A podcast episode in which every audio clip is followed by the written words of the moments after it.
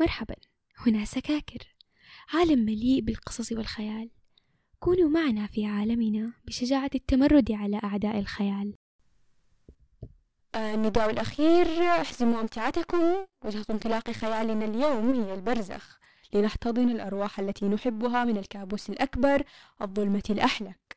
لنطرد عنها كابوس الموت. الموت كما لا يعرفه العلم.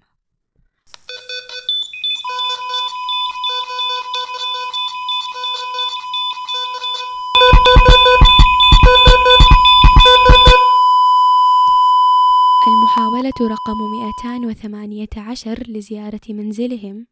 يعود كثير النفس خائب الظن.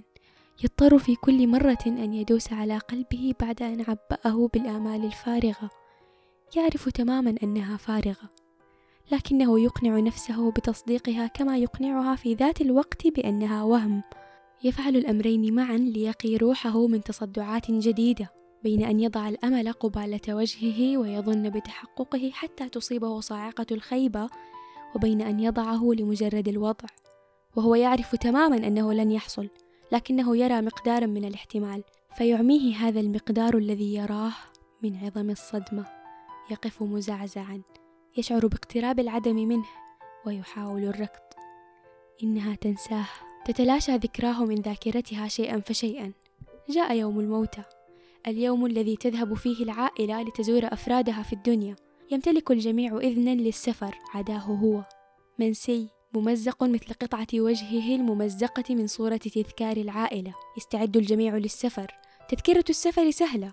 أن تكون صورتك موجودة على أفرند العائلة أي طاولة الذكرى. وبالنسبة لهكتور المنفي من العائلة ليس ثمة أمل إلا في التنكر.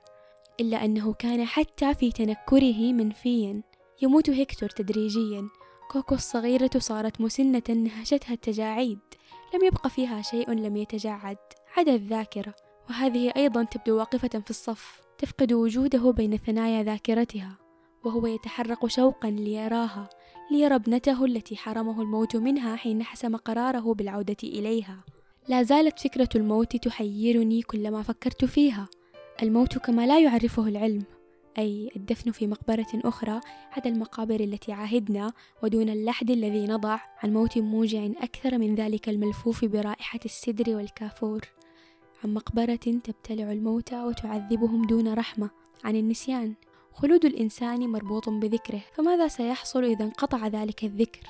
سيموت ويدفن في عالم النسيان.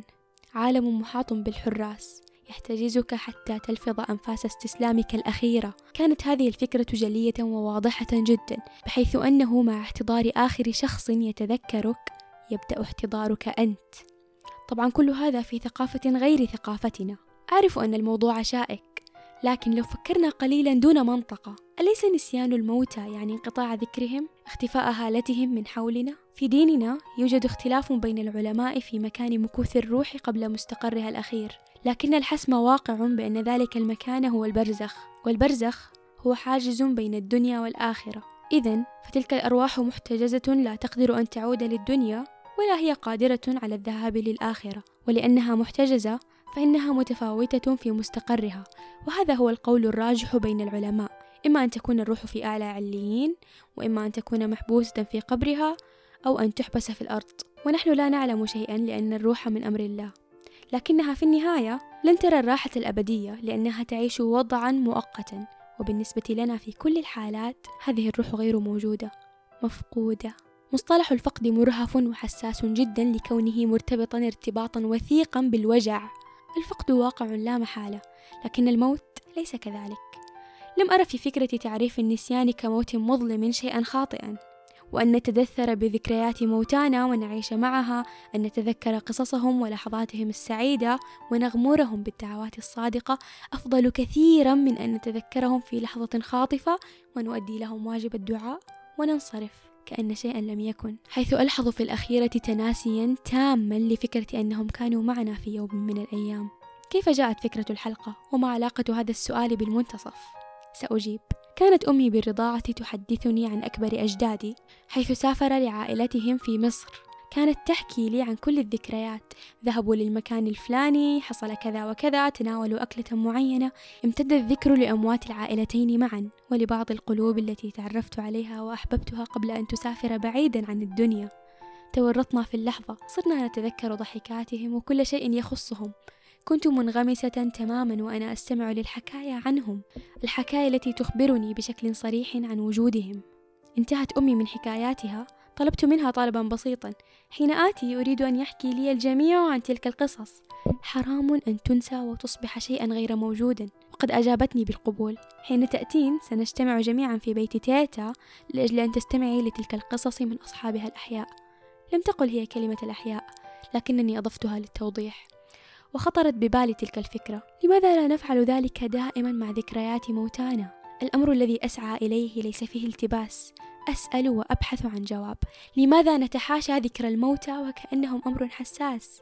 غيابهم مؤلم وذلك فيما لا يختلف عليه مختلفان. لكن لماذا لا نعطيهم الأمانة من الوقوع في النسيان بحفظ قصصهم وروايتها باحتضان ذكراهم؟ ربطا بالفيلم عاداتنا لا تنص على الاحتفال بيوم الموتى أو تنصيب تذكارات لكنها تقول حفوا موتاكم بالدعاء واغمروهم به. والدعاء الصادق الناجم عن الحنين للحظات أحلى بكثير من الدعاء لتأدية الواجب. ليست هذه النقطة فقط بل توجد روابط كثيرة بيننا وبين الفيلم. كأشخاص هذه المرة أو كأرواح. فكلنا ميغيل الصغير محاطون بنوع من أنواع المحرمات التي سنها أحد كبار العائلة وعالقون في دوامة التحفظ على الأسرار التي نحب مصابون بلوثة الوراثة وراثة الأمور الخاطئة. وكلنا نحتاج أن نركض خلف ما نحب مثلما فعل ذلك الحفيد الذي كبر من دون حيلة تمكنه من تغيير معتقد كان يحرمه ما يحب. طيب لماذا كوكو؟ لأن كوكو فينا فيك في خفقة قلبك حين تتذكر لحظة قديمة خاطئة. عاطفة دون سبب. كوكو في الذكرى التي تحملها أغنية عابرة تستوطنك بثقلها. كوكو موجودة حتى داخل أرواحنا التي تحتضر ومن ثم تتفاجأ بوجود الذكريات التي تمسك بها وتعيدها للحياة. تقول كوثر كم هي فكرة باعثة للأمل أن ننسى ونبدأ بالتخلي دون إرادتنا؟ فيأتي لحن موسيقي بسيط حاملا معه رائحة ذكرياتهم فينقذنا وإياهم من متاهة النسيان. هشاشة الأرواح لذكرياتها أمر حلو أحيانا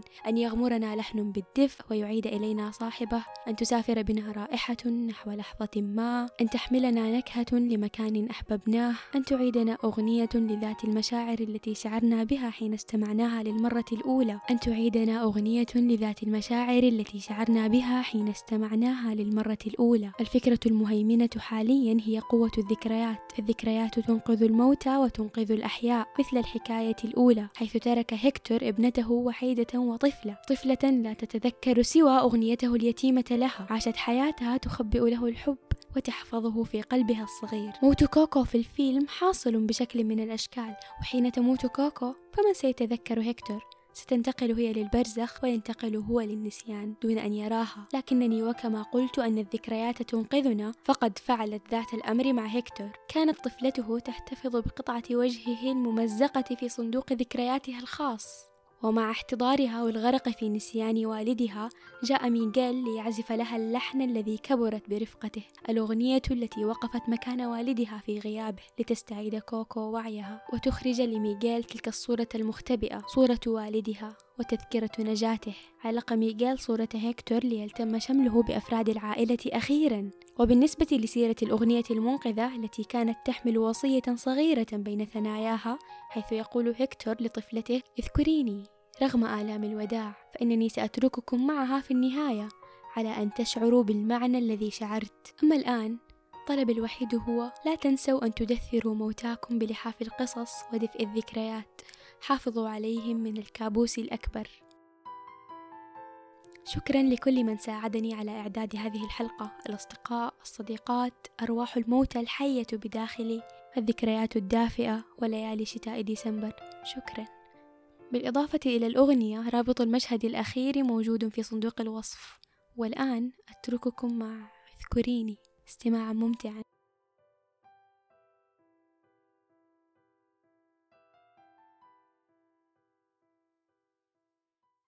أذكريني رغم آلام الوداع أذكريني. أنا عايزك ما تبكيش حتى وأنا مسافر بعيد حتكوني جوا القلب. وحغني كل ليلة ليكي غنوة فيها حب. أذكريني. رغم البعد والحنين اذكريني لو سمعتي جيتار حزين حسي بالتأكيد إني معاكي كل يوم. لحد ما ترجعي حضني. اذكري اعتراف صغير. مرة من المرات حين كنت طفلة سألت أحد الكبار قائلة هل تصل رسائلنا للموتى؟ فأجابني بنعم فصرت أعتقد حتى هذه اللحظة بأنني إذا ما ضممت يدي على صدري وتمتمت برسالتي وكأنها صلاة ما وختمت الرسالة بجملة أوصلها لفلان يا الله فإنها ستصل في طفولتي أرسلت الكثير من الرسائل للموتى بإيماني الصغير ذاك لا أعرف صحة الأمر ولا أريد التحقق من صحته حتى. فضل أن أبقى على سذاجتي هذه فهذه السذاجة وحدها من أنقذت روحا مشتاقة من ألم الفراق. ورسالتي هذه المرة لأولئك الذين كلما مررت من مقبرة حدثتهم بيني وبين نفسي. لأولئك الذين كلما تخيلت الكافور أقرنته بحلتهم البيضاء. يكونون أحيانا كوابيس تراودني وأحيانا آلاما تشق صدري. سمعت مرة في إحدى الأفلام بأنه مع وفاة كل روح فإن هنالك نجمة جديدة تومض في السماء ثم تستقر إلى اللمعان. وهكذا كلما رأيت وميض نجمة وذلك أمر لا يحصل كثيرا أمامي فإنني أضمني لنفسي وأشعر بفداحة الأمر. أن تفارق روح أحبابها وتذهب. كانت فكرة الفقد موجعة حتى شاهدت فيلم كوكو وفهمت أن النسيان موجع أكثر من الفقد. لذلك أنا لا أنسى ولا يجب عليكم أن تفعلوا. على الأقل مع الموتى. انسوا حتى مواعيد استيقاظكم. لكن لا تسلموا موتاكم إلى النسيان. الرسالة وكل ما كتبت رسائل لأولئك الذين رحلوا وتركوا فينا فراغا عصيا على الامتلاء. أقول إننا نحبكم. يا حكاياتنا الحلوة. لا يعني الفرق بين حديثنا وصمتكم الأبدي بأننا مختلفون. نحن أنتم وبعضنا مثلكم بميزة التنفس. رحمكم الله. انتهى. لم يبق شيء ليقال إلا دعواتنا الصادقة لكم في كل الأوقات. نحبكم بكل ما فينا. أنصافكم في دنيا الله. تستطيعون التواصل معنا على سكاكر بودكاست S K A K E R P O D C A S T على منصة إنستغرام والبريد. نرحب بكم دائما. كونوا بخير أصدقائنا.